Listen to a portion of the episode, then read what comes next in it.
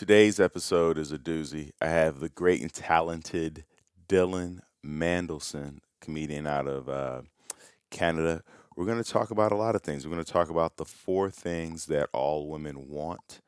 Uh, we're going to talk about how to get grounded for those of you struggling with anxiety, panic attacks, uh, eh, you know, not able to get out of your your head. Um, we're going to talk about the difference between childish versus childlike, and why guilt, feelings of guilt. If you feel guilt, especially people who struggle with survivor's guilt, why feeling the feeling of guilt is the opposite of who you are. And uh, we're also going to talk about how to celebrate your wins, right? So this podcast is going to be a doozy. We cover a lot of things, and but specifically, we also are addressing, um, talking about how women have daddy issues, men have father issues, and and and that's the theme throughout this episode in terms of Dylan talking about how uh, he grew up in a very uh, turbulent household and how he's been able to work his way through that and thrive. And uh, build on that relationship. So it's a fascinating one. Uh, before we get into it, I also want to mention uh, equine therapy for anybody out there struggling with PTSD or anxiety or panic attacks. Uh, comedian Whitney Cummings is big on it. But equine therapy is basically working with horses. And there's an article in the Wall Street Journal that talks about how beneficial it's been for vets who struggle with PTSD and suicidal ideation because working with because horses can smell adrenaline. So in order for you to be around a horse, you have to figure out how to calm your nervous system down, how to breathe and be in the moment, and how to take care of the horse, putting the focus on the horse instead of on you and what you've uh, what you've been through. So it's called the Braveheart Project. It's out of Colorado. Uh, and even if, you know, I know everybody doesn't live in Colorado, but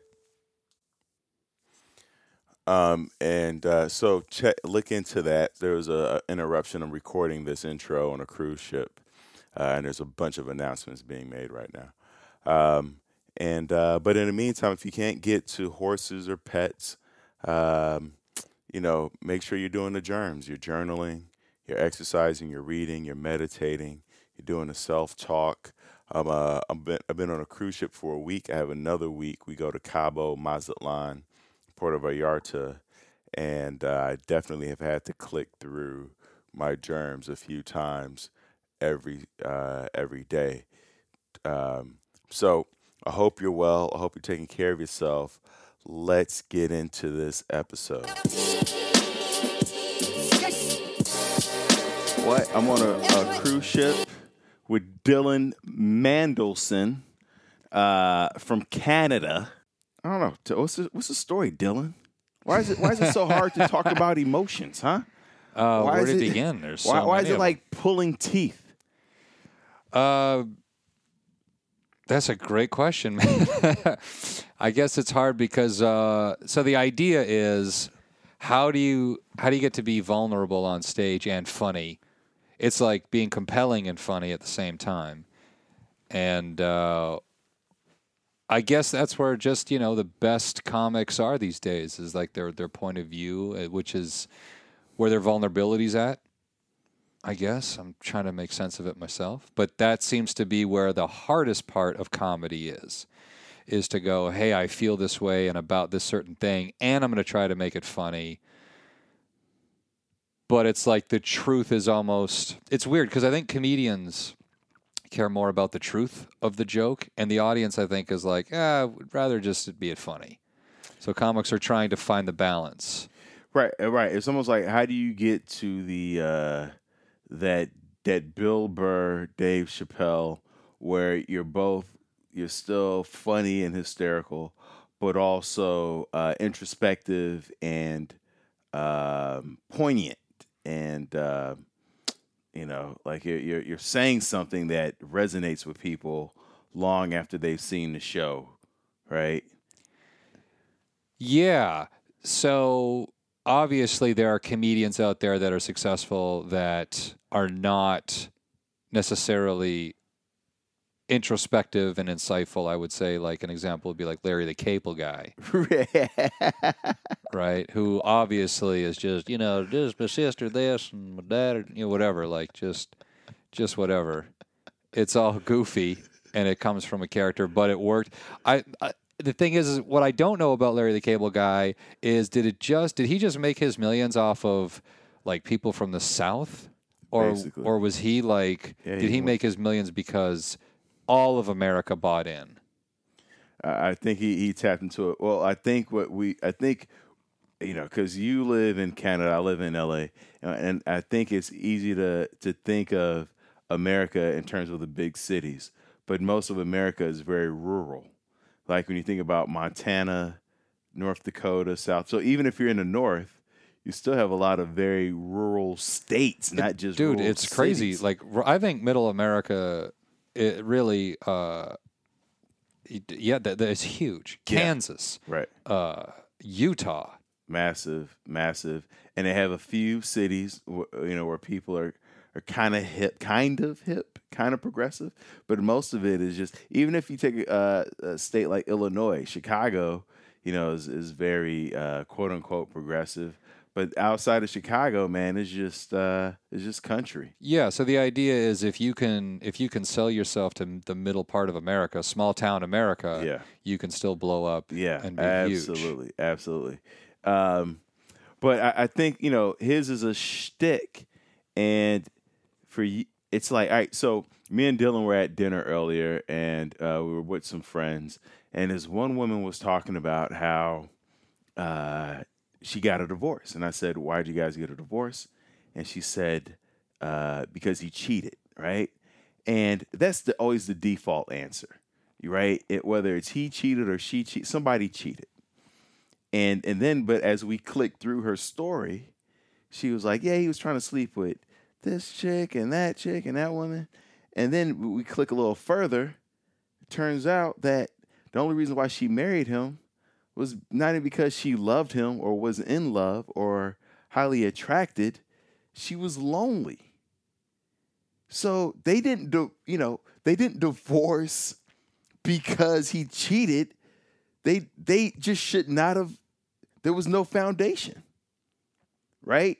It was like she was feeling lonely, he filled a void, and then of course that crumbles after a while. Right? But but her story is going to be he cheated. Because Right. that that's that's that gets her sympathy. Everybody understands that and then she doesn't have any growing to do. And and I bring that up because you know the thing that me and Dylan ha- here have been working on is how do we get to the truth of our story and what we're doing on stage? Because when me and Dylan were at dinner, we're talking about, uh, you know, his growing up and what he struggled with his with his father and how his your father was verbally abusive. Or Yeah. can yeah. you can you ex, uh, expound on that? Very hypercritical. yeah Uh, my dad would walk in the door, and whatever, I, if I was playing and not studying, I was doing something wrong. If I was studying, I'd have to be studying properly. Uh, you know what I mean? Like it just like no music or whatever. Um, but uh, you know, education was really important, and uh, yeah, it was. He was just a. You know what? My dad. He was a. He was a real estate agent, and anybody who knows that industry is just a very stressful, high-strung kind of business. My dad came home. He was a really stressed out guy, and uh, I don't think he knew it at the time. I don't think he was self-aware enough to know that he was just taking out a lot of that angst out on me and my sister and just verbally abusive, very hypercritical. He would yell a lot. He was a very violent screamer. I'd lie to him. I remember one time I uh, I told him I did well on a test, and a buddy of mine came over, and he yells out loud, "Hey man, sorry about your your F. sorry, sorry you failed." And my dad was like, "What? You told me you did well." And he like my buddy was like, "I am so sorry, buddy. I like I had no idea." He left the house and my dad erupted on me for lying, for failing. It was just it was so brutal. So rather rather than So no physical abuse. no physical Wow. abuse, but it was uh, I was 12 years old, Yeah. and rather than my dad, this is what I would love to have happened. My dad went, "Oh, my kid lied to me about his grade. You know what? I want to sit down and just have a chat with my kid so that he's not afraid to talk to me. Say, you can't do this, you can't lie to me, but from in the future, I'm not going to make it so scary to tell me how well you did, but we will hold you accountable for grades that are low. We're going to figure out what we need to do to get your grades up. But instead, he just he, he, it was 4th of July level yelling. Yeah. and he, and then he didn't talk to me for almost a month after that. And i never knew when the when he was going to talk to me again. I just assumed at 12 years old my dad has abandoned me. Like i'm just not i don't have a dad now. Yeah. i live with him but he's just if we're in the kitchen it's just oddly tense in the living room whatever i would just leave make myself scarce.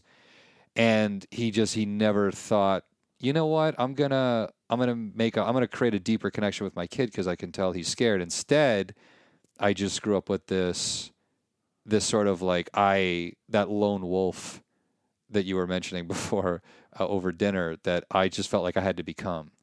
And in turn it just uh yeah i guess it kind of created this complex of i guess i'm just going to be alone in my life that was the feeling that i had i this is my value I I should be alone. So if you look at the tra- the trajectory of my life, I'm becoming a comedian. It's a very lone thing. I don't do I don't work well in improv groups and stuff like that. I can do it and have fun with it, but my my mo is to is to go alone. Uh, the longest relationship I've ever had was two years.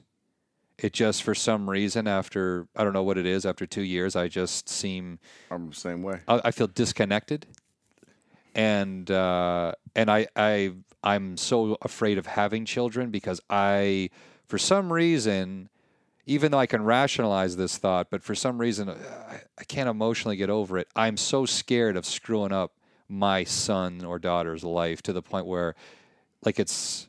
It, it, it's only reversible through so much therapy management. Um, so it's uh yeah, uh, so that's kind of where I'm at today with that stuff. Uh, Like I obviously I manage it; it doesn't cripple me, but that's where I'm at. I know, and that's what's remarkable because, like you said, you are managing like you're 39 years old, you're uh, financially well off, and uh, have a you're, you're doing, you know, and I know you want to do you want to be doing better things, but you're doing very well comedically, stand up wise, right? And like you said, you have a beautiful life back in Canada and this realm of relationships. It's funny because it almost mimics the story of the woman we were talking to earlier, where she was like, she was like, I'm crushing it at work. I'm uh, I'm in great shape. All these, everything else in my life is wonderful except relationships. And she was like, uh, now I'll get married, you know? And we, I think that it's like what we forget is that um, the reason why we become successful in stand up and business and all this other stuff is because we took chances. We took a risk. We failed. I mean, it's like, how many times did you bomb on stage, but you kept getting back up there? Or maybe you didn't bomb, but you had a joke that didn't work the first 10, 20 times, and then the 21st time. But for some reason, we get in our heads about uh, with relationships, like, I got to get this one right. You know, I got to, I have to, I have to nail the first marriage. It's like, when was the last time the first anything has worked out? I mean, every now and again, there's a blip, right? Yeah. But you know, the the space shuttle blew up like 20 times before Neil Armstrong got up there. But nobody's talking about that. They're just talking about how he's the first man on the moon, but he's not the first man to try to get to the moon. Those guys are dead, you know. But when it comes to marriage, and we put so much weight on that, and I don't. I wonder if that comes from like our like religion and tradition and you know marriages forever and and blah blah blah. I think it's uh, we're a culture that doesn't understand or want to utilize failure. Really, you know, like it, it's interesting. We even call it bombing, and it sounds horrible. You bombed, but that was the part so where dramatic, I yeah. right. It's so dramatic, and yet that that's the spot. We could also go, oh, yeah. So those were learning moments. You you you actually got better that night, and you came back and destroyed. Um, but I, I think that has a lot to do with it. We're we're just a group of people that don't really understand failure, and there's a whole lot of look at like how many comics do jokes today about you know trophies for all the kids. No one can fail. Right. No one can feel terrible. Yeah. Right. So and we don't, man. Like it's it's like you said, like you that uh, you know. So what's interesting is because I and I've heard this in different podcasts and different books is like at the root of the kid thing is like you're really trying to avoid a feeling, right? It's like yeah, guilt. right. You don't want to feel guilt. Yeah, So guilt it's that's like- a strong yeah. one, man. Guilt's a strong one. and, and, and it's funny because when you when you you know I was thinking about that earlier. I forgot what what I was um I forgot what I was experiencing or kind of emotional sandstorm was whirling up in Leo Flowers, but uh, I just remember kind of laughing about the idea of like I'm trying to avoid a feel even with a joke, right? Like you write a joke and uh, you want to go on stage with it because you just wrote it. You want to know if it works, but then you don't do it because uh, you know it might fail or you might tank. But really, it's like you're, you're trying to avoid the feeling of feeling like a failure, and like and, and feelings can't hurt you. Theor- and theoretically, right? They So- can't physically hurt they can't you. hurt physically, but They over can time, mentally screw up the rest can- of your they- life. yeah. and, and and cause cancer if you, if you hold on to too many of them. yeah. So yeah, they they can hurt. so there's a there's a there's a irony in that like this this thing that uh, I'm trying and you can't avoid feelings because that's what life is is full of, but we spend so much time trying to avoid it instead of like oh how do I how do I learn about guilt and how to manage it when it does come up versus how do I avoid that feeling? That's a great question. So I read a book, Conversations with God. I was going to ask you if you ever I read haven't. it. It's a great one uh, by Neale Donald Walsch. And in the book, it says that guilt is the emotion that represents the exact opposite of who you are. That's what guilt is. Now, that I don't exactly know how to make complete sense of that sentence, but it's a start to understand that guilt is the opposite of who you it denies who you are um because because when you when you feel guilty you you feel like a monster you feel isolated you feel terrible uh, you feel like you've done something that puts you in a position to be punished so guilt the way you feel inside that emotion uh, is everything that you are not. Meaning, guilt makes you feel separated from everybody. It makes you feel like you've done something wrong based uh, on judgment, uh, based in criticism. Uh, it's it's rooted right out of fear. Um, it's uh, and it's it can be very crippling, and it can also be extremely manipulating because most people are willing to do just about anything to free themselves of feeling guilty. So it uh, and spiritually, God doesn't judge. God doesn't criticize or shame or blame. So or or guilt trip you. And guilt is a really strong one. So feeling that way is denying in a sense how special you are. Is I'm you know I'm trying I I'd rather I, I for lack of a better way of saying this. So that's what that's what makes guilt uh, a real mother to deal with. It, you know what? It's it's true because uh, uh, um, you know you feel like you've done something wrong, and then you're you're you're punishing yourself on top of what has already taken place, versus uh, taking action to make amends. Does that am I am I off the me? So like when I think about guilt, it's like I think sh- like so. Sh- uh, first of all, let's, let's, let's differentiate between guilt and shame, right? Because I think shame is when you don't live up to your standards, and then Or when you put your standards, when you define your standards as someone else's standards. So if you're playing baseball and you go, well, I'm supposed to hit the ball because everyone is going to cheer. If I don't, then I'm considered a failure. But what if the goal was just getting up to the plate? Then it's a win. But if your standards are, I got to hit the ball, I got to get on base, or I got to hit a home run, I got to be the big hero, then if you don't do that, shame sets in by not meeting that bar. There's also a difference between guilt and guilty because you can be guilty of something but not feel the guilt of it. We're talking about the emotion of guilt. wow, You can feel right. you can feel guilt but not have done so- not have done anything wrong.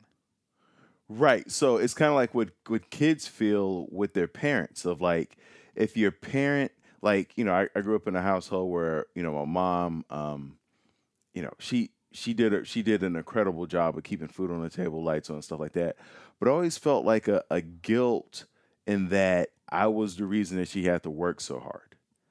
Right. So and, I- and there's a lot of kids who feel like that who take on the burden of their parents al- although like my mom didn't explicitly put that burden on me it's just something that i felt right like a guilt out of like just me being here is making things harder for my mom Sure. right? Does that make sense? Yes. uh, and so i think that's what you're talking about the difference between so i felt guilt but i wasn't guilty. It's not like i did it's not like i robbed a bank or You a a judge hasn't deemed you guilty. right. Or you didn't hurt someone and therefore you know well i did something wrong i'm guilty of doing that. You felt guilt. You you thought you were doing something wrong you you felt that your existence or the fact that you cost your mom money felt that you were doing something wrong by doing that. And so, uh, when we're, ta- we're talking about guilt, then uh, how how does this tie all back into you and where you're at with, uh, you know, you you don't want kids, because I would feel incredibly guilty if I if I ruined my son or daughter's life in, a in a way where I could see their personality is ingrained in my mess ups. And I don't understand why other parents and I I get very angry with this, why other parents don't do something to curb that when they see it when uh, when they see that their mistakes are now sewn into the personalities of their children, that they don't do anything to try to change that and make their lives better. It's it's this constant terrible relationship where parents project like okay, in my house I wasn't allowed to cry. Okay? The more I cried, the more the higher and stronger my dad yelled. And the thing was was your crying is making me feel like a terrible parent. So stop crying because I'm feeling terribly guilty. Right, they're so- putting it on you. Exactly. So instead of them going, wow, my, my, you know what? A, my son should be allowed to cry. He should be allowed to feel sad. He should be allowed to ex- uh, express this emotion. And then rather than saying, you know what, let's just, uh, I'll wait with you and, you know, I'll just watch you cry. I'll just be here with you. And when you're ready to talk about it, let's talk about what's going on. Instead, it was, stop your crying. It was, and, and so it was this thing that just fed into each other so that I became resentful and bitter and angry and sarcastic with my dad growing up. And and anytime I because anytime I would express a different more raw emotion like sadness, I was never allowed to do that in front of him because he was like, I can't stand watching my kid hurt. And at the end of the day, his hurtness is my fault. Can I can I ask you a question? Um, does that when you when you think about that the fact that your father couldn't stand to see you hurt. That's a, that's a, uh, to me that's a powerful statement, right? Sure. The way he expressed that obviously not the healthiest way. It's a horrible way. Yeah. But there's also to, in in me at least, it brought up some compassion for your father, Sure. right? Of like, man, it hurts him so much to see you hurt that he he wants it to stop now. The way he's stopping it is a horrible way. And but how do we how do we go deeper into that? So you have to understand that right there in that moment, there's a certain selfishness that I don't think parents are entitled to have. If your child is crying, there has to be a bravery and a strength in a parent to go, This is temporary. My kid will stop crying eventually. And we can have a talk about it, and we can actually turn this negative experience into something even not just positive, but even like stronger positive.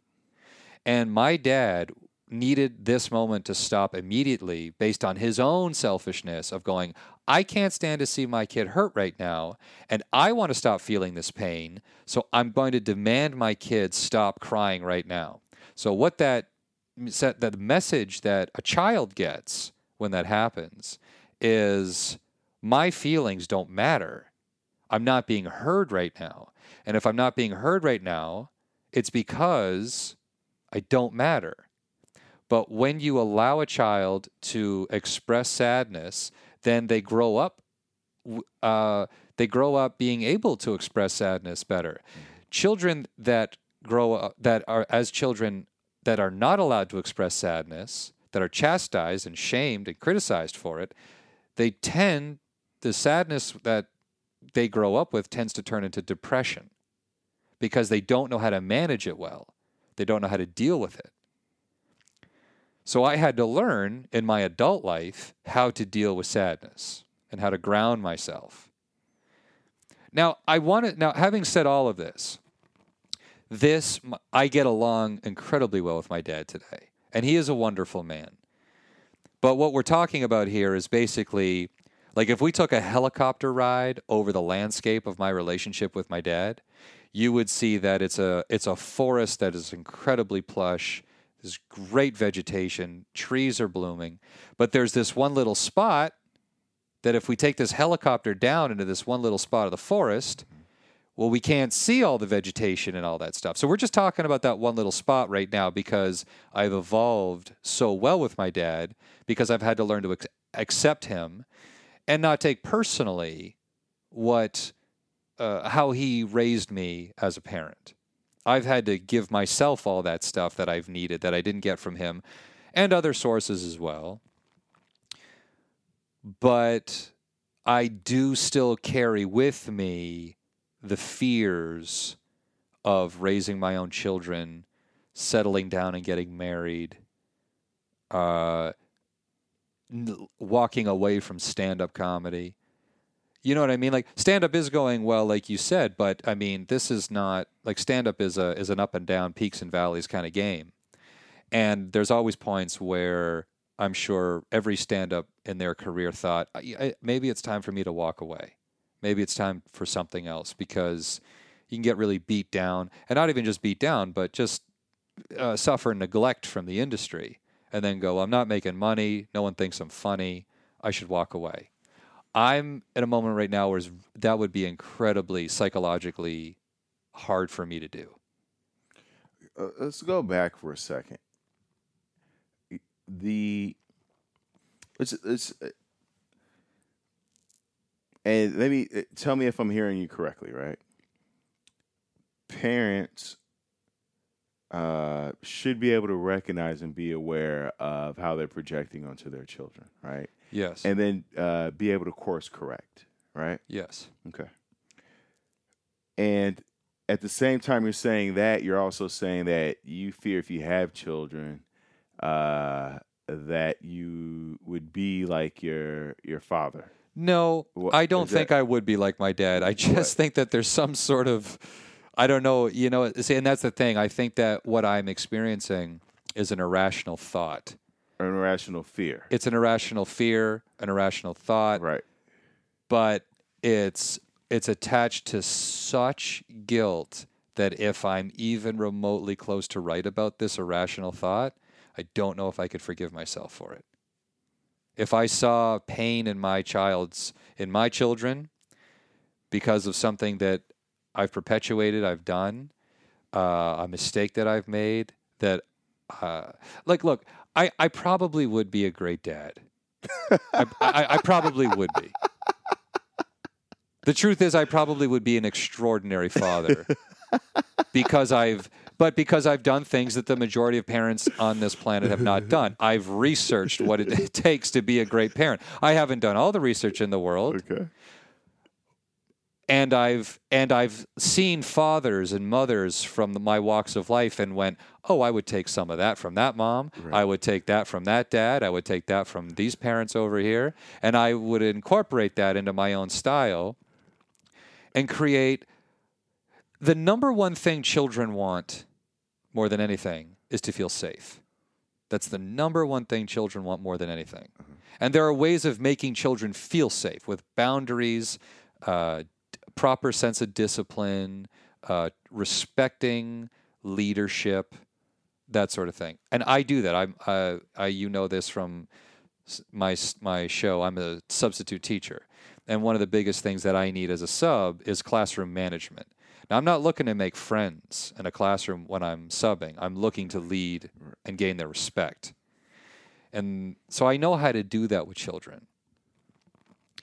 And I also see that at the end of the day, they feel safe with me because I've created a, a quiet environment where all the children have to behave. No one kid gets away with something without consequence. So the children that are f- afraid of the children that do, well, they're not afraid while I'm in the room because they know that I'm keeping everybody calm. You're holding everyone accountable. I'm holding everybody accountable. So, so how do you how do you set that tone from the beginning? Because I know I have a lot of parents uh, who struggle with setting boundaries with their children, uh, uh, holding them accountable, and you know uh, how how do you create that that that environment where it goes back to what you were saying before. You have to have a philosophy. My philosophy is I'm the leader. I'll give you an example of how I set a classroom up that's never met me before. Whether their regular teacher makes them line up outside a classroom or not, I make them line up outside of a classroom. And no one goes in until they're quiet. So I casually go, okay, go sit down. Go, I say, go sit down quietly. Because I know they won't. So as soon as the first student makes a sound, I go, everybody back out in the hall. Line up.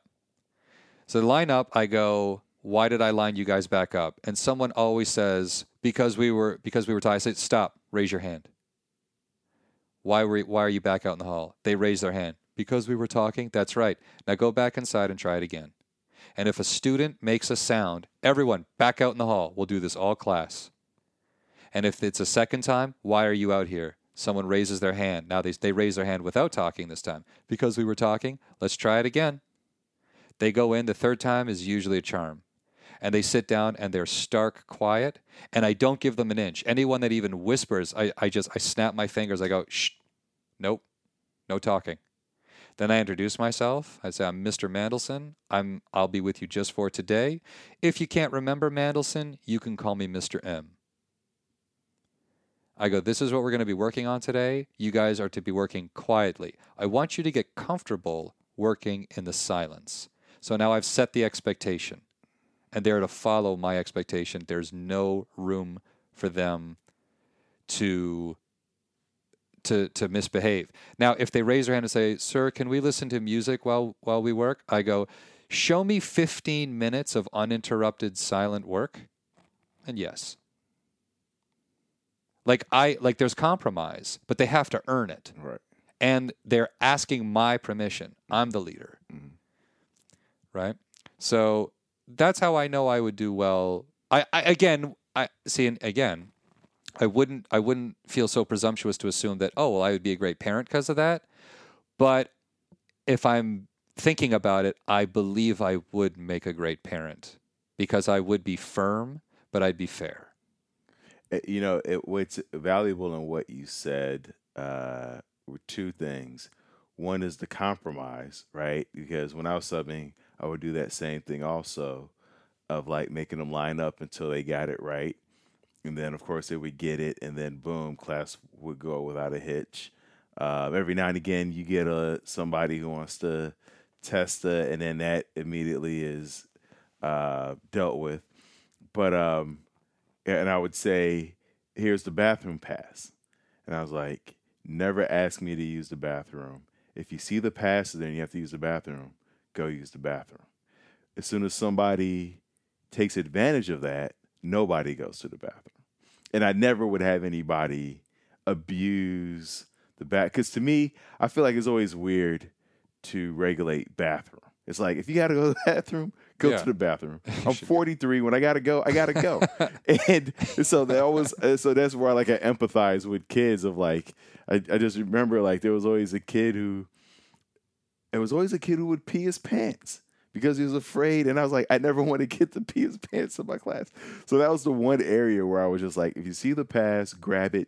Don't ask me. If you if you ask me, you're gonna get in trouble. You know that kind of thing. But um, but the main thing that I liked is, and we talked about this, is the why. Why are we doing this? Right?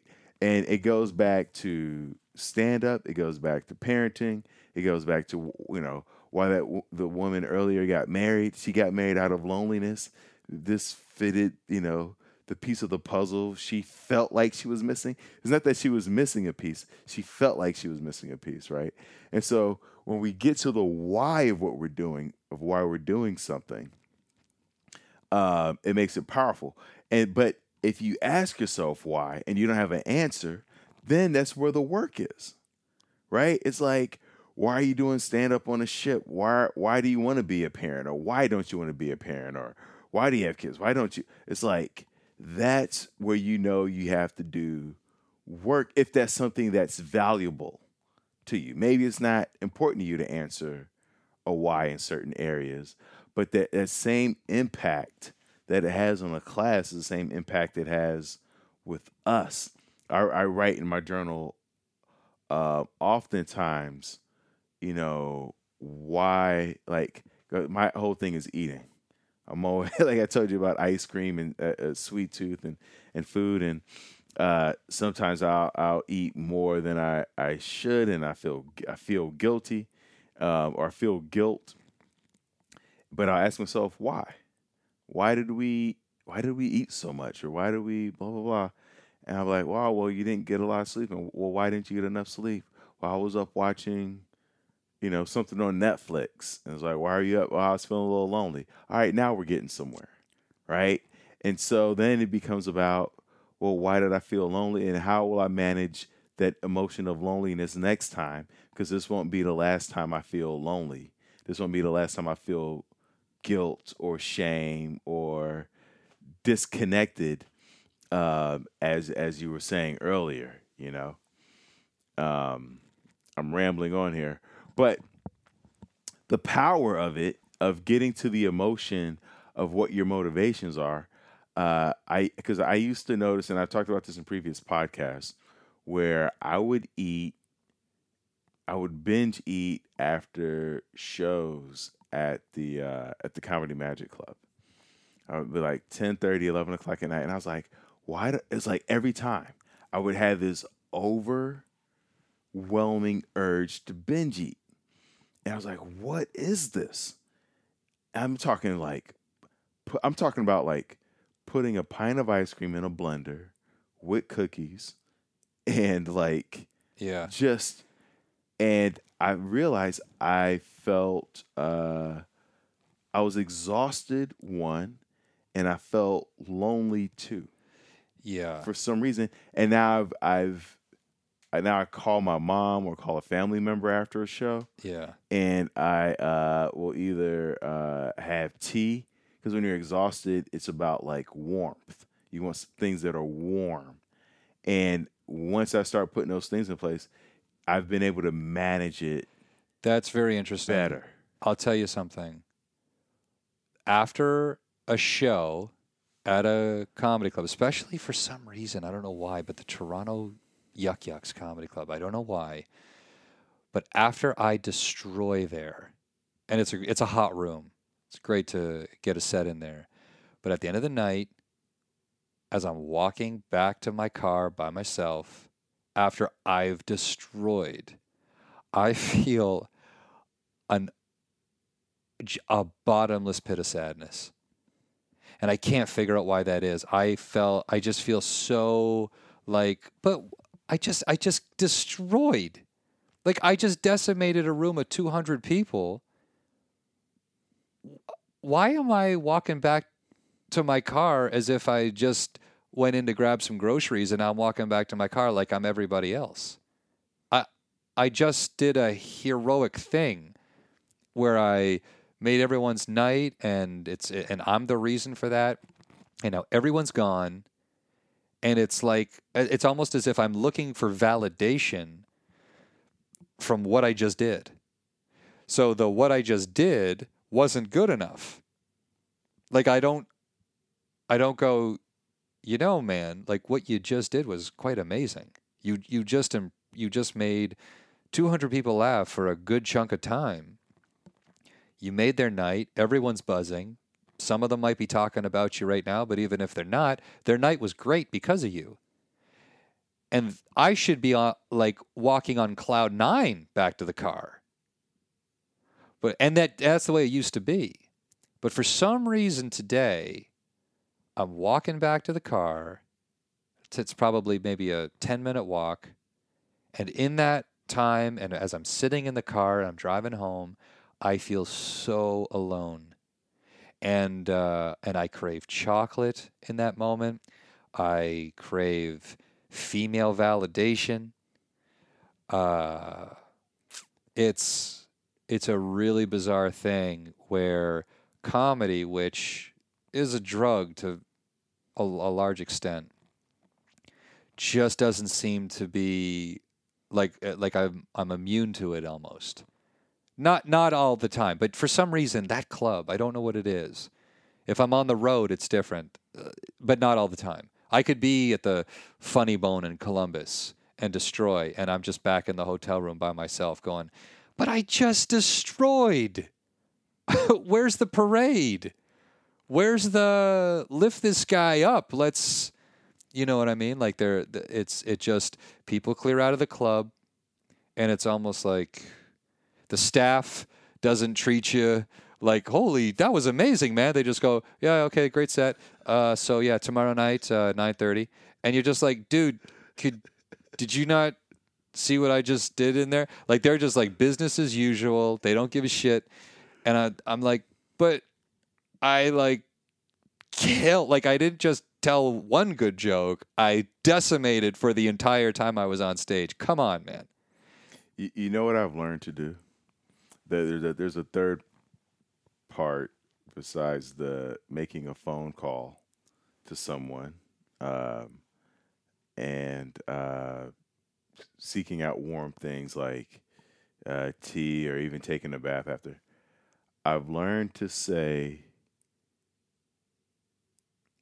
I'm proud of you, Leo. That is awesome. Dude. I don't, I, I- yeah, it takes I- a it while took- for me to click into that. I I forgot what I was reading, but they were saying how the thing that most ah I wish I, I'm sure I have it written down because I write everything down.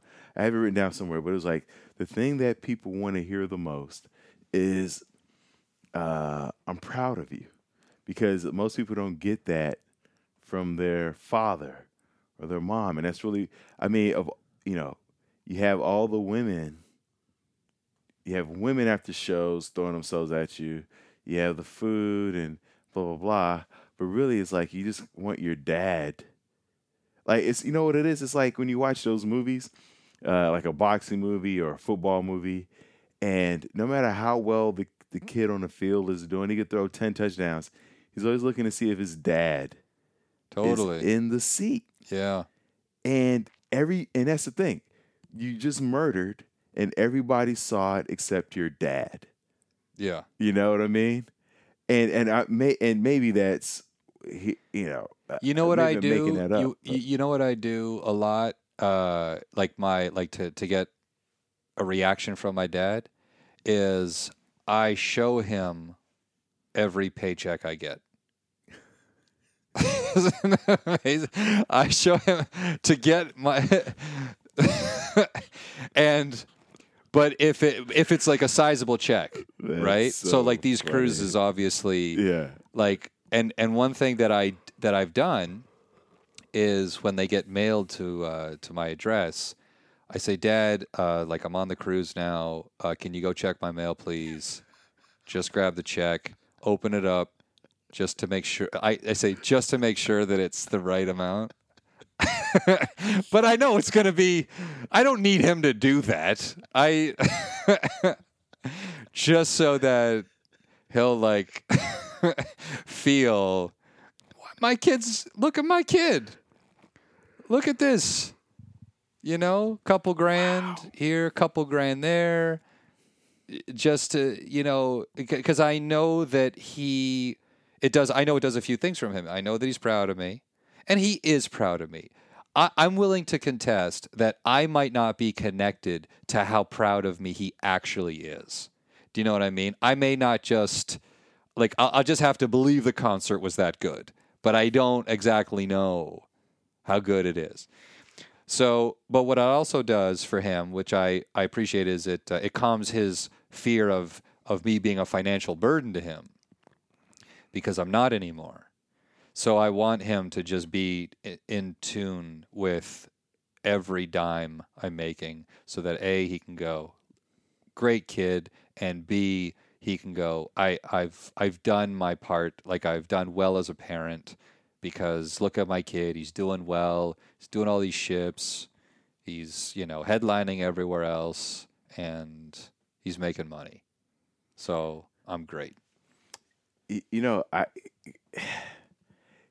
and I don't. I want to say one. I'm proud of you, Dylan, for what you've done. Well, thank you. Uh, and I'm saying that because one, you're 39 years old, and like I said, you you've you've built up a nice financial nest egg for yourself and a career, and you're funny and the improv, and you've taken classes and things like that, well rounded.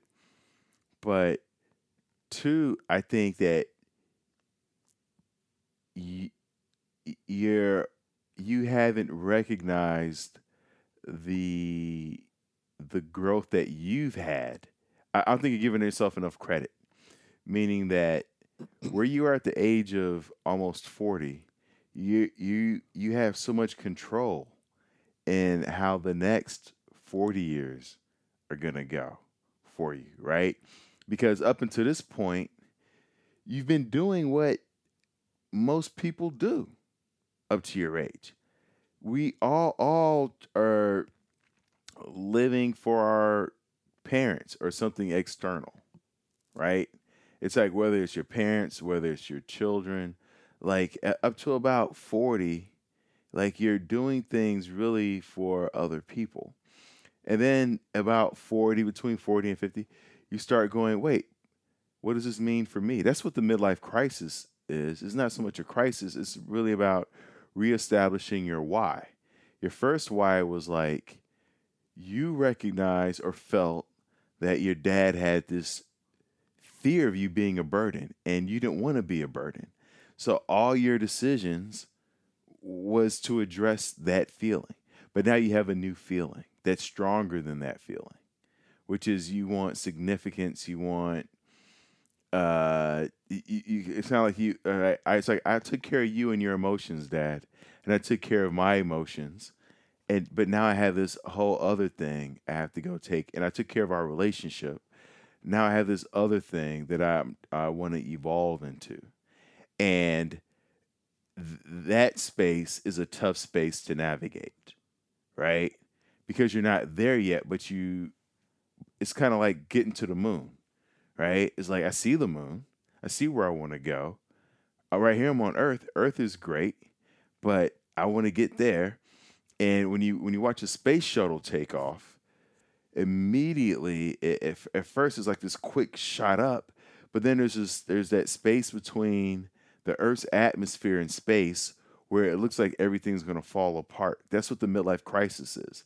But if you like just hold on and breathe, then you're fucking in space, and then it becomes quiet, just like the classroom, right? Mm-hmm. And but and why is the classroom quiet? Because you know your why. Why you're making them be quiet. The kids know why they're being quiet. There's a strong why in that. And that's how you get to space when you establish your next why. Because right now your why is out of fear. I don't want to be like my dad. I don't want to have the feelings. I don't want to hurt my kids. But but then the next level will be love I love my, you know, you meet a woman, I love her so much. I want to I want to go on this journey of having kids and see what happens. I love my kids so much. I'm to re, you know, it's like you said your relationship with your dad's good, but you know, maybe it even involves more where you like I want my kids to meet my dad and and and and because what's to fascinate you here's what I'm is your your father is to be the father that you wish you had to your kids. Yeah, I, Right? I yeah no, and I, I only know, but I know that because my sister has had, has uh, two children, Yeah. and uh, and I see the way that he is with them, and he is.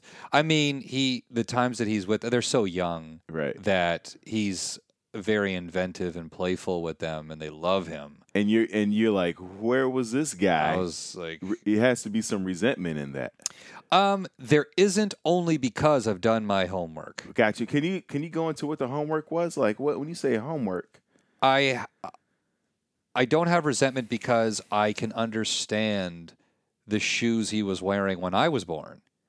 When I was going when I was rambunctious and I was crazy and I wasn't listening to, you know, I was breaking other people's lamps and throwing pillows across the room as a kid.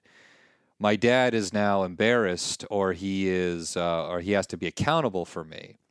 But when his grandkids are rambunctious and running all over the place, it's my sister and her husband that are accountable. My dad's like a kid with them. He's like, sorry, we we were playing, we, things got carried away. Sorry. Uh, or I guess I fed them too much chocolate. We were having a good time. The kids will be fine. My sister's like, you don't have to put them to bed. Ah, they'll be fine. Right. So I don't I understand what where my dad was at at that time. My sister has to be, you know, the don't feed them too much chocolate before bed, don't get them riled up before bed. You know that kind of thing, or they, you know, uh, the, the the little ones got a cold. Don't don't rile them up. Don't sweat them up. They're, they'll get even sicker.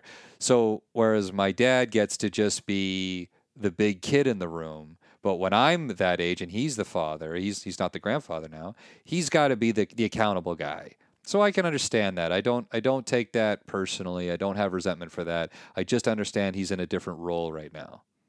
So that that one's fine and I I actually get quite elated when I see how happy he is with them and how happy the kids are with them. I actually can enjoy that moment as Christmas as it looks. Right, right. Yeah. Because then you also I guess that will then help you feel like you have that inside you too of like, oh, you know, this guy who I thought was such a hard Yeah. knuckle guy Well, the- has this very Well, the thing is, the way that I'm talking about him right now, I'm sort of speaking on behalf of my child right. that has that that that doesn't. You know what? Like I, I'll, I'll never say that I don't have these issues. What I will say is that I'm managing them much better today.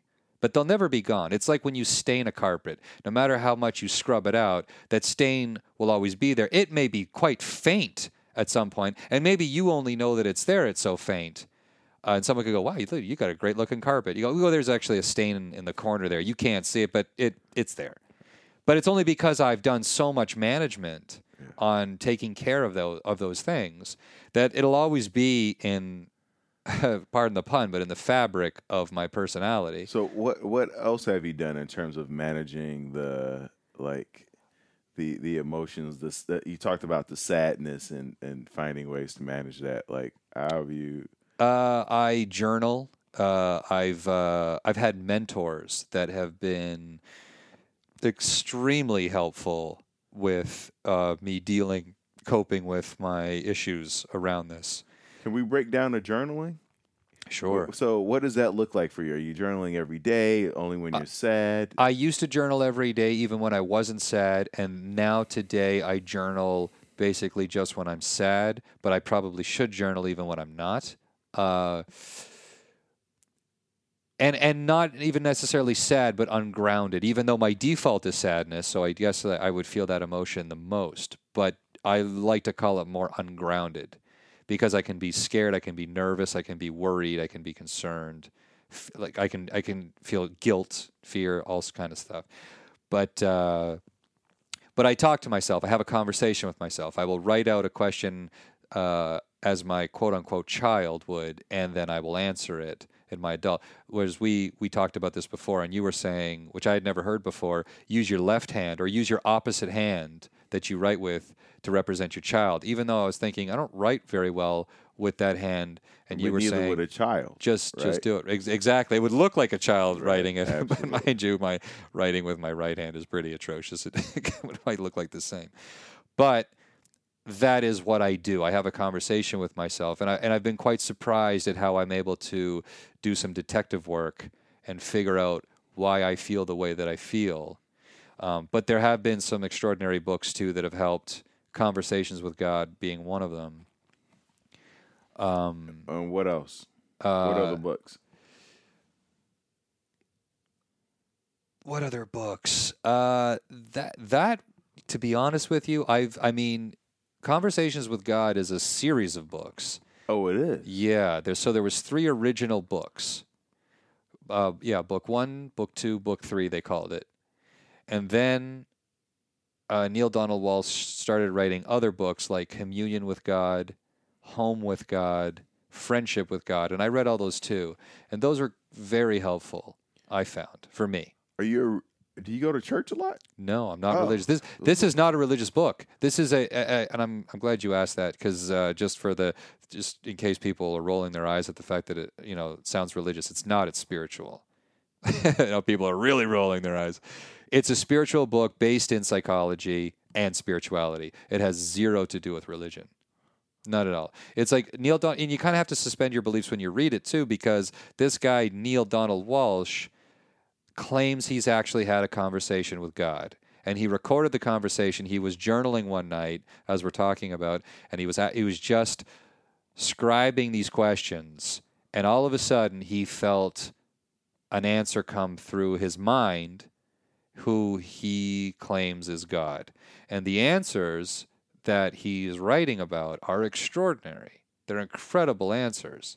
So he recorded this entire conversation and he put it into three books originally, but then he claims to have further conversations with God and recorded those books as well. And I found them to be incredibly powerful and insightful. I've read other books like The Power of Now, which I thought for me was quite heavy and hard for my own understanding to grasp a lot of that. Like I get it, but it just every paragraph was so deep and It so was so heavy. dense, yeah. I'm like, God, I had to put it down and think and reflect.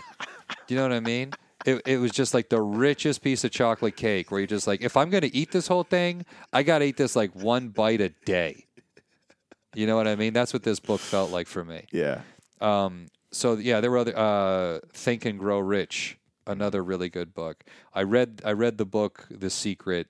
I've listened to Esther Hicks and stuff like that, and it's uh, Tony Robbins too. And none of these I would claim have been the sole uh, source of a lot of help, but but just you know you get a little bit of ch- a chunk of here, a chunk of help there.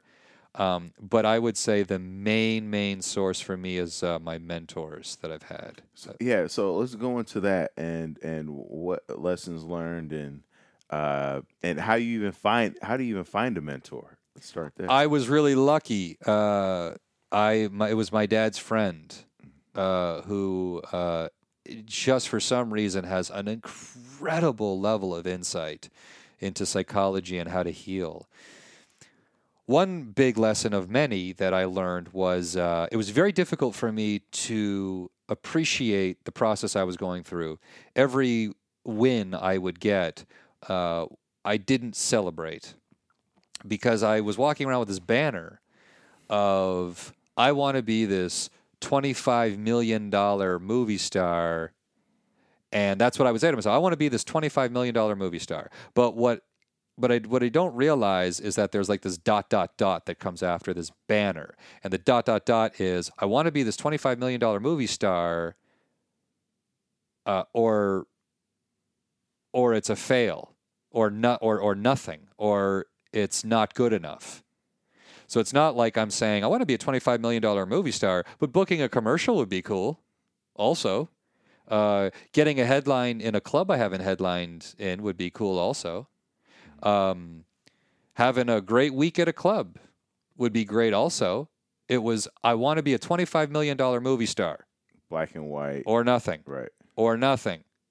So anytime I would do something great, if, if, it, if it felt short of $25 million for doing a movie, it wasn't appreciated or enjoyed or celebrated. I remember I had a weekend in Canada one time where it was the very first weekend ever I made $3,000 for doing stand up. That was amazing. That was like, you're going to pay me 3K to tell my jokes? You joking? And when I was done that weekend, because I hadn't done the homework at the time, I felt it was like, yeah, okay, yeah, it was, you know, it's three grand. It's not 25 million for doing a movie. It was three grand.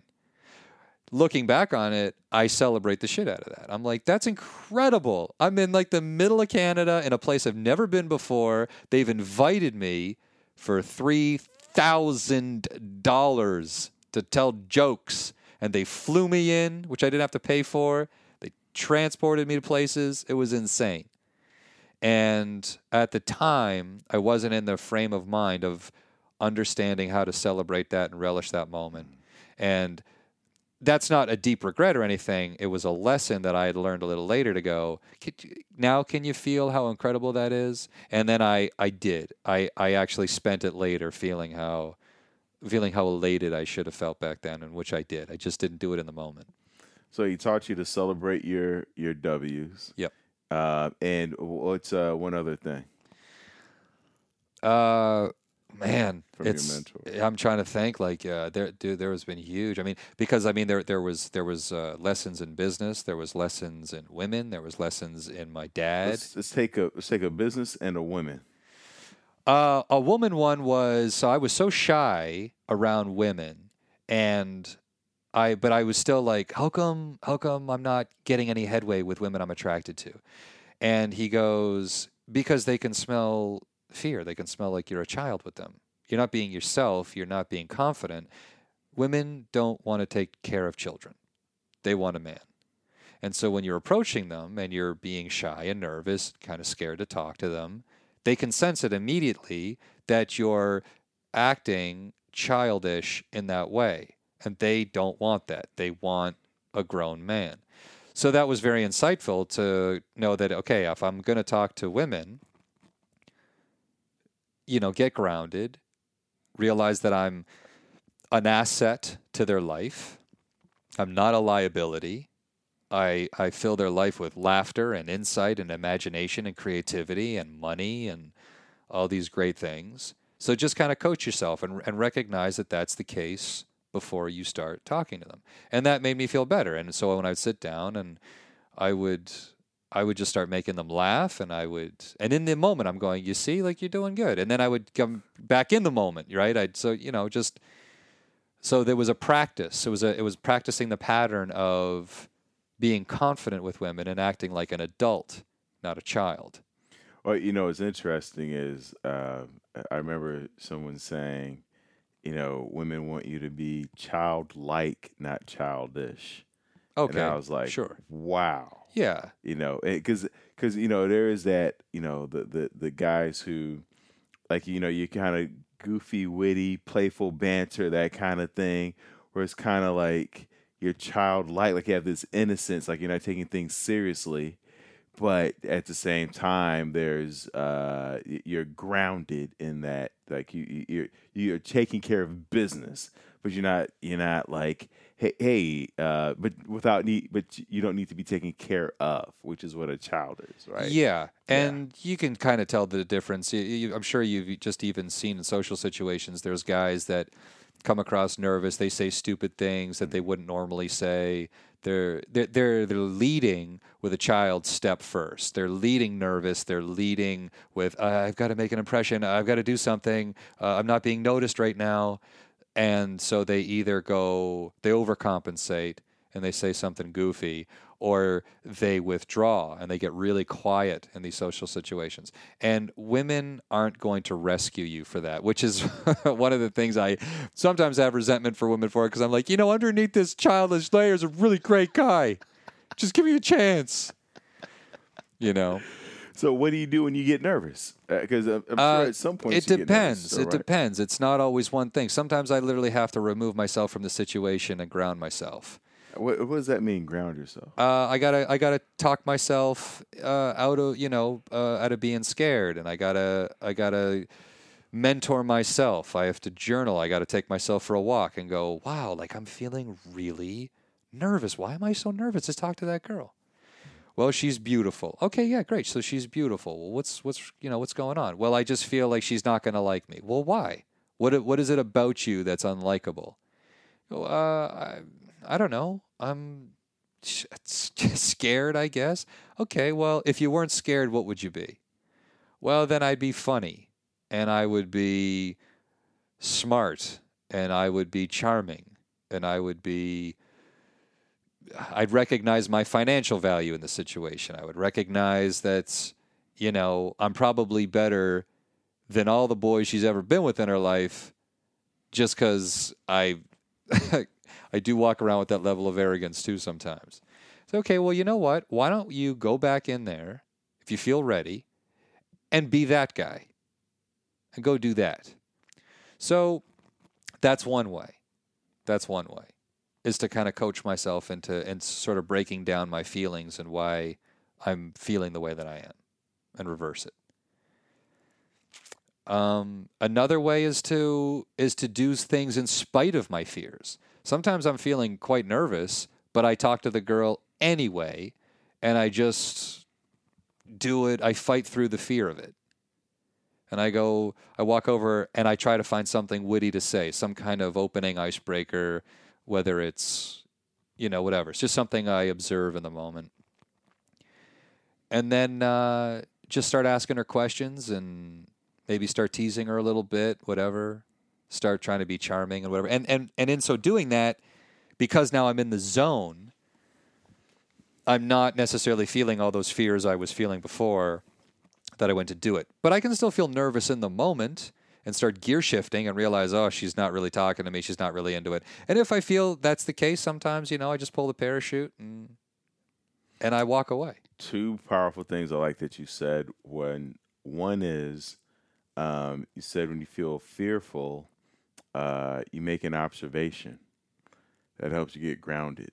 And for a lot of people, a lot of listeners who are struggling with anxiety, um, that's one of the things that they teach you to do when you are feeling anxious or having a panic attack is to make observations through your how many senses do we have? Six seven? Yeah. so like uh, make an observation about five things that you see then make an observation about five things that you hear s- five things that you smell taste touch all that. And as you're clicking through those it'll ground you to being in the moment because when you're anxious when you're nervous the thing you're you're not doing is ob- observing Right. you're not present you're not noticing her you're not noticing the people that you're talking to or the environment that you're in right Yeah. um, That's what uh, bank robbers are, are uh, you know, um, uh, uh, uh,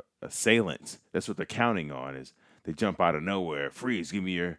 They're counting on you for you to. That's why, like, even if you get a good look at the person who attacked you, robbed you, assaulted you, because you're in such fight or flight and the cortisol levels are high, you, you're not, you can't, you won't be able to recall it. Yeah, Right. and and also too, I just want to be kind of clear, like because I started doing what I'm like, what I like the example that I just gave. Yes. I remember was an experience I had in university. I started this process back then. So just a, a, a, meaning like it takes a while for it to develop, for it Yeah. to become a second hand. It's not something that This was you can listen to this podcast and go out there and just start. yeah, like I want people to know that I zen. that, that that everything that I'm talking about right now, I'm really referring to like when you say like so like like th- this is really I'm talking about back in the day. yeah, yeah. Um, So what was one of the business uh, uh, takeaways, lessons learned? there was a big one on entitlement. Uh, I remember I was uh, not, I wasn't getting headlined by Yuk Yuk's, and I was upset about it. And I remember being asked, "Why should he headline you?" And I said, "Because I'm good. Because I'm funny. I'm funnier than all these other guys that are getting headline. And and he said, "Okay, so w- w- what does that do for him? Like, what is like? So what? Like, what? You know, why? Why would he headline you for just that reason?" I go, "What do you mean? Why would he headline me for just that reason? I just told you I'm funnier than everybody." He goes, "That doesn't matter." And I said, "What do you mean that doesn't matter?" And I, he said, "How is like everyone that goes on stage is doing well. So whether you want to measure how well you're doing in comparison to them, he's running his club, everything's going fine. So so so what? That your punchlines are getting what? How how what's what's the degree and variability to how much bigger they are than the laughs that the other comics are getting? Like who cares? I said, so so what am I supposed to do? He said, are, how are you making his life better? What are you doing for him that would make him want to give you the headline spot? And I said, nothing. He said, then that's what you're going to get. so it was a really big uh, lesson, especially for us being in uh, a very politicized industry right? Like th- like our industry is not a structured one by any means. You go to school, you get a degree, and you get the job, you get the mm-hmm. promotion. Mm-hmm. This is like who kn- this is all reaching around in the dark. And so I had to learn how to appease the people that I wanted things from. So if you want these coveted positions in the game, well, what are you doing to the powers that be to make them go, hey, this guy just made my life better. In return of that, I want to give him this. So I, at that point, started to ask uh, these people out for coffee, or if, if I thought that's what, what they wanted, or I would, uh, you know, I would fill, a, I would try to see if there was any holes in their lives I could fill. You know, if they if they came in the club, I was extra nice. I was. Uh, I was trying to be endearing. I try to be memorable in terms of having a nice conversation. I'd follow up with an email. Hey, love seeing you the other day. Thanks. You know, always love seeing you at the club. Uh, had a great conversation. I think it really made my set better too. That kind of stuff. You know what I mean? Like, so that people go, wow, this, you know, that's really nice. That's warm. The next thing you know, I'm getting more spots. I'm getting more of this. I'm getting more of that. It's a, it's a slow burned process. And that was one of uh, the big lessons is what are you doing for them? it, it's man. There's this agent at uh, the top agency in LA that uh, I, I told him I was like, "You're gonna sign me by the end of this year." I go, I That's go. I said, put, I, I, and I text him. I said, "Put in your calendar, December." I was like, "December 25th, because it's gonna be a gift for the both of us." You're gonna sign me. and and he said, he said, listen, don't worry about us signing you. He goes, um, make us want you. Right? Don't. He goes, uh, all, you, all you have to do is write. He said, write every day and build up your followers. You do those two things, at some point, we're, we're going to be begging you to sign with us. He's like, but that's what you have to do. Those two things. And just the fact that, you know, he would take the time out to, but he's like, build up your street cred. Basically, is what he's saying. Build up your value. Yeah. The funnier you become, and then the more that the people want you, then at some point you become undeniable. You know? And it was just a valuable lesson because I'd always been writing. That was the thing I was always focused on, but I wasn't focused on the followers. And it goes back to without the followers, that I'm not giving them the agency any value. Because right. for them, they go, wow, he has this many numbers, and they could take that to their boss boss. Yeah. And now they can tour you immediately versus if you're just funny, well, now they have to help you build up your it, street cred. It yeah. is interesting that uh, a lot of people in this game lose sight that this really, this whole thing is a language of value. It's not personal, mm-hmm. and a lot of people, including myself, I've, I, you know, again, this is where I get triggered. I get ungrounded, and I have to ground myself. It's one of the things I have to tell myself is, you're just not showing the, you're not showing them the value that they want. If you do that, they'll, they're happy to give you what you want because you've given them the value. This goes with relationships too. How so? Show the women the value she's looking for, and she'll give you what you want. Hey, because yeah, you were saying that women value uh, four things. Yes, yes, women want four things from men essentially. Now, do they want all four things, or every woman wants something different at no, uh, all these all women want these four things, okay. but the difference is is that at the beginning stages of a relationship, she'll sacrifice the one she wants the most for the other three. Got you. Right? She'll she'll she'll sacrifice. Sorry, she'll sacrifice three of them for the, the one, one, she wants, wants the most. most. Okay. So those four things, just because I'm sure people would want to know, are attention, affection, security, and hot sex. Um, attention. All right, that makes sense. Phone calls, checking in. Yeah. Hey, how are you? Mm-hmm. Uh, affection. That sounds more like a physical thing. Like it can be. Uh, what's another way of showing affection? Uh, affection can also it, it's it's a lot has to do with physical and cuddling. It's it's uh, it's physical touch, but that doesn't mean it's always sexual. Right, like hand holding.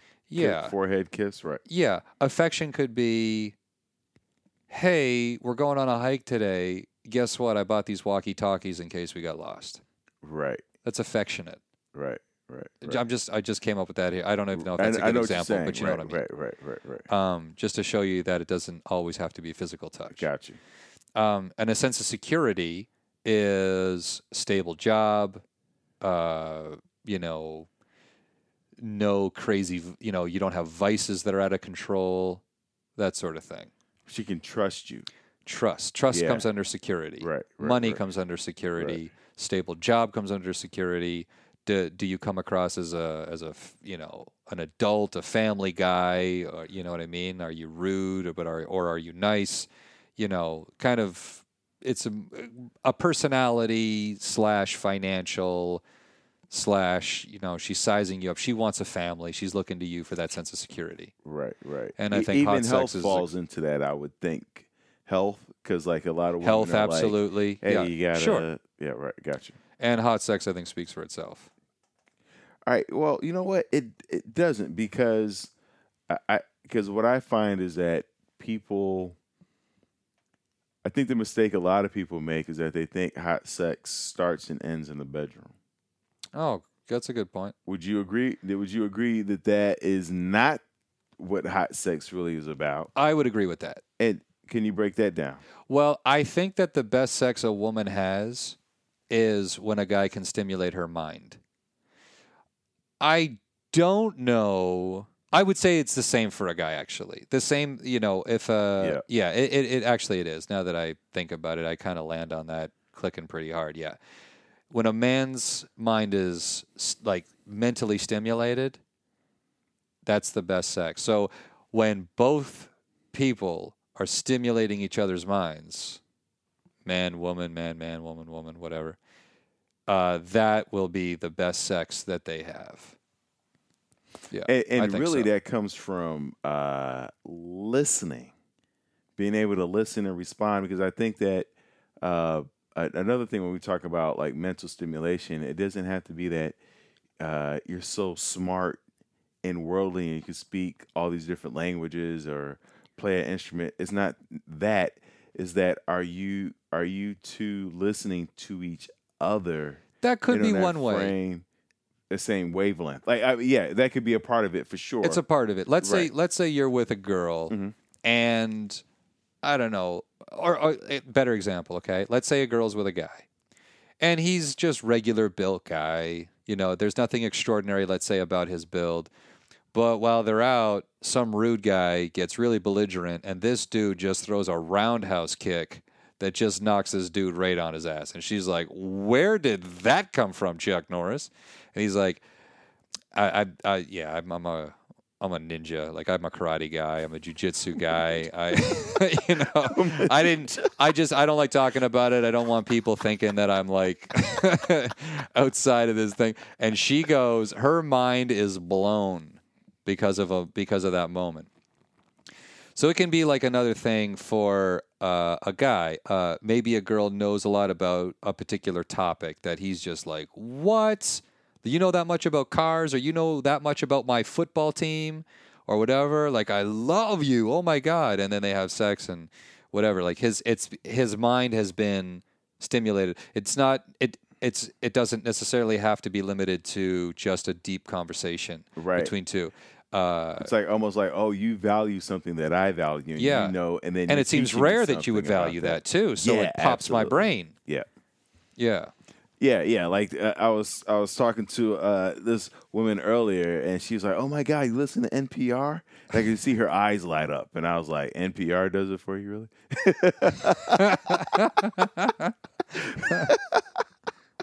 but I think it, you know, it's like it's what listening to NPR represents, right? It's like I, I wasn't talking about. Uh, Now, what's NPR for those that Uh, are on this uh, podcast that don't know what that is?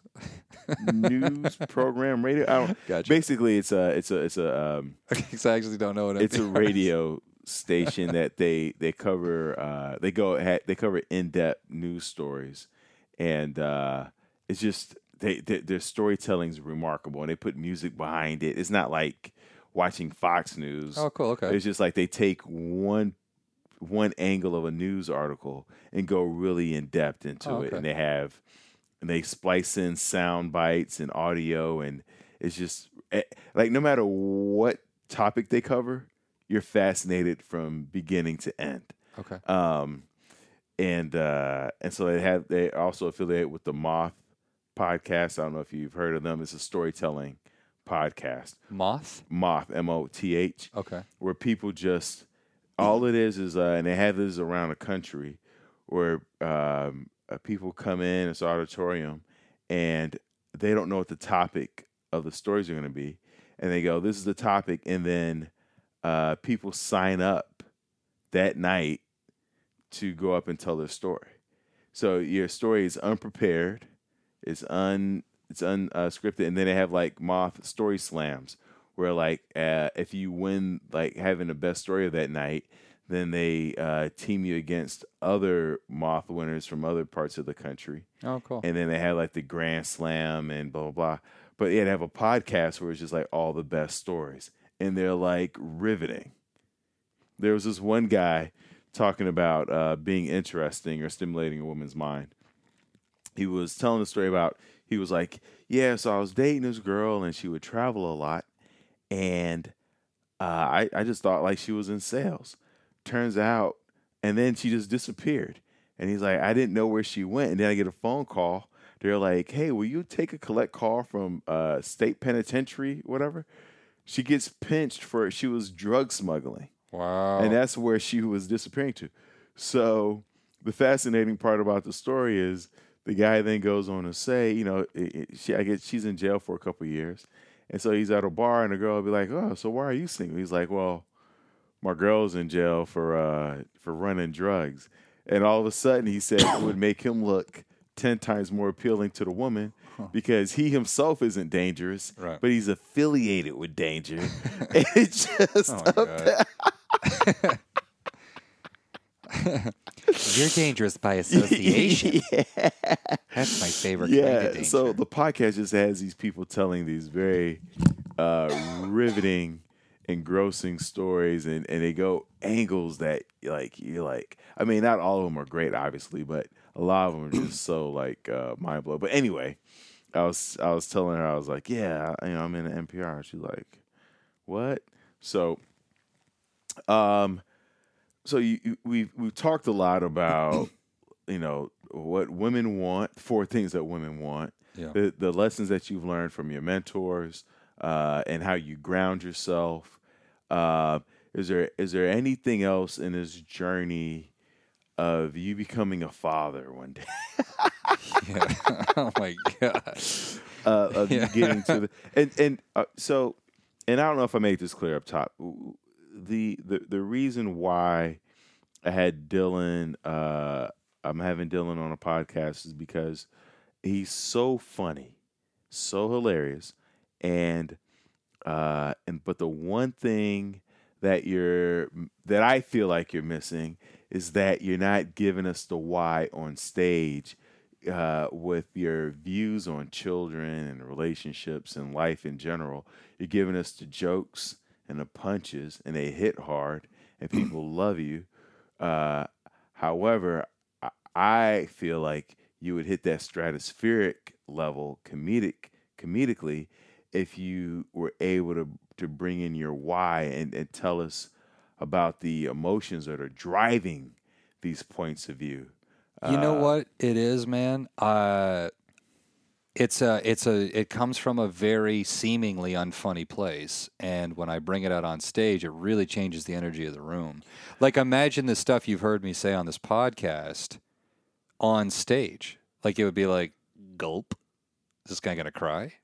you know like it's it's uh I I and I'm very or uncomfortable fascinating. or maybe that too. You know what it is? I'm I'm uncomfortable with the silence of of saying these things. I can I can stand the silence of saying something else that doesn't go that well, but talking about this stuff and getting silence, I have no idea what the audience is thinking. Like, ugh, this is it's either boring or I pity this guy, or is it is it real? Is this like why would he say that? It's not funny. Audiences, I think, uh, for the most part, are not fascinated by a compelling story. I, I think they they might be and not know it, but I don't think they consciously go, "Man, that guy was like really compelling. That was awesome." Um, I think some some people can really appreciate it, but for the most part, I don't know that they do. And if I'm up there and I'm going, yeah, I still have uh, dad issues and parenting issues and all that stuff, and I think that it, I just I don't know. I, I think that it might make people just feel uncomfortable because I think I'm uncomfortable saying it on stage. I haven't found the uh, the reason for putting this on stage yet. I can understand why you would say that it's missing, and I, I think I agree with you. But God, it's a it feels like quite the leap to be going there because it feels really awkward to talk about it for me. So I think that that will put an awkward energy into the room and that will make the audience awkward and I feel like I'm digging a hole while I'm up there talking about this stuff. And I might not be. It could be the exact opposite, but I don't exactly have a rain of punchlines to follow those kind of topics and premises yet.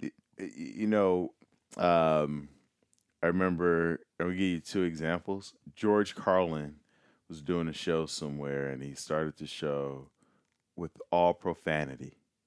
He was just F word, C word, B word, all this stuff, and people started to get up and walk out. And after enough people had walked out. He goes, now to get rid of those, let's start the show.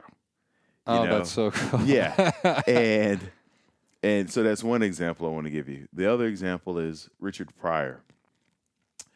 Richard Pryor, you know, is completely known for being vulnerable on on stage and sharing his story. But he was never quite able to talk about uh, the sexual abuse on stage for some of the reasons that you just stated of like it makes him sound like a victim, it's too much for the audience, blah blah blah. However, he would always test it, and you could see it if you, I forget uh, what special it was. He he was he was boom boom he was killing them pat pat pat pat pat pat pat, and then he and then out of nowhere he goes, uh, uh, you ever you ever have your your hand on a man's penis or something? It was something or oh no he goes like you ever get caught sucking a dick? I think that was up in smoke. Yeah, something like that. And then he you could tell he listened to the audience to see how they responded. And then he just immediately went into something else. But he was always testing to see if he was in a place in his career where it was okay for him to to talk about it. And he never got there. And I don't think it wasn't I don't think it was because he couldn't talk about it. He just didn't uh, allow it to be uncomfortable long enough to find where he could talk because sometimes that's something that you just have to find on stage Sure. and you Yeah. know uh, and then you go oh okay but i think the, the power in what you have is you you have what you went through as a kid but you have you also have the story of how you found your way out that is what makes the audience love you right? Because you're not staying in the victimhood. Right. You're you're you're bringing up all right all right okay i'll go with you. Yeah your father did this. Oh man that's horrible. Oh you found your okay good you let us off the hook.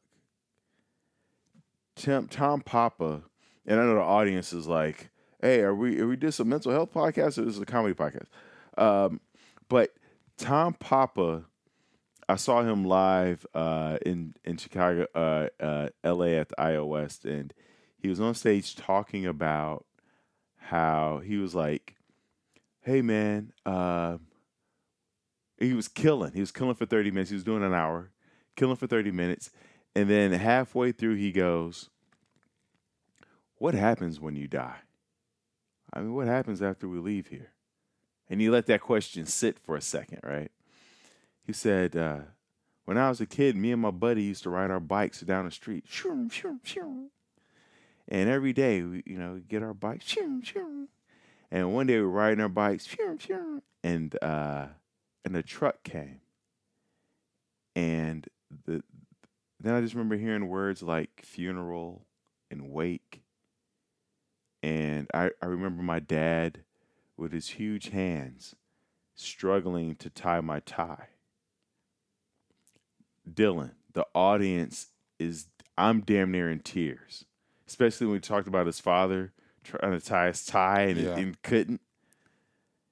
And uh, and then the room goes is dead silent, and he goes, "I know you shouldn't talk about death because people say that can happen, but I talk about blowjobs and that doesn't happen." And the room erupted Wow. it he it blew it up. Wow. and i messaged him the next day uh, and i was like tom i was at the show. That was incredible. I forgot why he was even telling the story and how it fit into the billionaire. I was like i was like wow. He goes yeah it was tricky wasn't it? You know? So he knew. And he never put that in a special Well, it's interesting, you know, because you created so much tension in the room with that story, and then to go, like, eh, you know, and I and I don't even know. You see that particular punchline. It's almost what I want to say is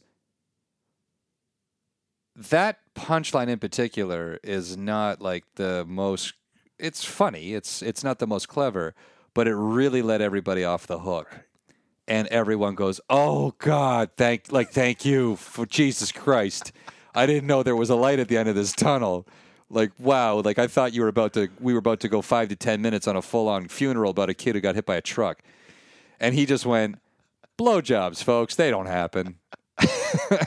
you know what I mean? So everyone is probably giving a little bit more credit to just that one particular line. Right, right. You know, Tom's getting something off of his chest. Yes, he right. wants to talk about something really personal and Yeah. deep.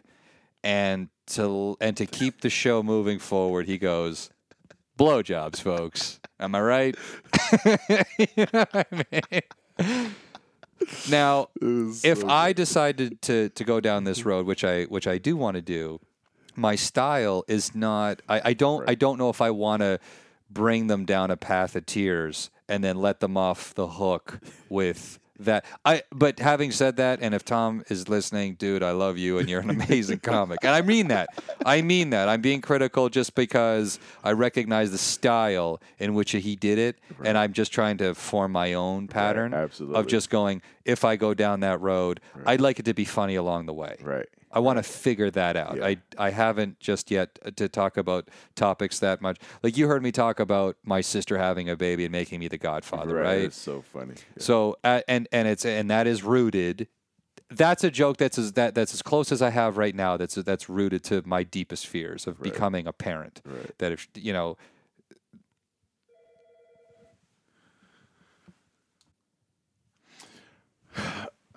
All right, uh, all right, man. We went through a long journey here. D Money. Uh, is there anything we didn't cover that uh, you want to talk about? I don't Have know. you been I, to therapy? You haven't been to therapy, right? I have not done straight up therapy, but I would say through what my experience with my mentors has been uh, therapy. therapy, right? Yeah. Uh, and then the the depression. You, did you go through depression? Or are you dealing with that, or is it No, more? I dealt with sadness. I dealt with heavy sadness. I don't think I've dealt with depression because I've heard people describe depression, and I was said to myself, I don't think I've felt that. Okay. But it's been a constant state of sa- like a like sadness in a very consistent way, Like a uh, melancholy. a melancholy sadness. Got you. Yeah. Uh, yeah, you know that's one of those things that uh, people that's not mentioned. You know, everything is either depression or mania, but uh, but melancholy, kind of like that slow, steady, Yeah. like that background noise. Yeah, where I'm not feeling suicidal by any Right, stretch, right. but I'm living in a somber tone. Wow, powerful. Um, where can people find you, Dylan? Well, you can find me on uh, a lot of cruises. I've hit pirate status. Uh, you can find me at Dylan Comic on Instagram, D Y L A N C O M I C.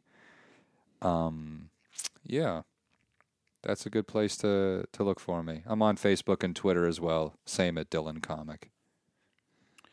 Uh, Is your, is your father? Is he work out? Does he work out like in the gym? Workout? Uh, just work out. No, Period. Yeah, no, he's he walks now. He walks because he survived a heart attack. So I bought him a Fitbit, and now he's uh, a ten thousand step a guy a day guy.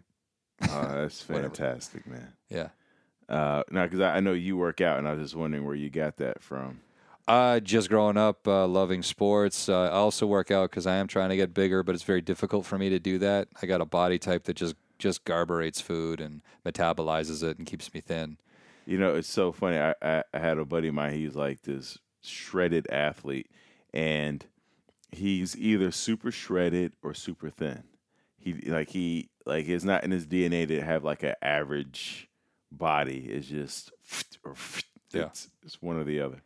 Um, Dylan, thank you so much for being on the podcast. Thank you for sharing your journey, your finding your why. Hopefully, we found some of the whys, and uh, and teaching us some lessons, man. I, this is very uh, informative for me, and uh, I'm sure for the listeners. So, but I want the listeners to remember that this podcast is not a substitute uh, for you going to get therapy, for you finding mentors, for you talking to someone, for you calling the 1 800 suicide number or the 1 800 talk number. Um, uh, you know, we your story needs to be heard. People want to hear it, and uh, there's there's a, a way through. So uh, let's hang in there, and then we will talk to you soon.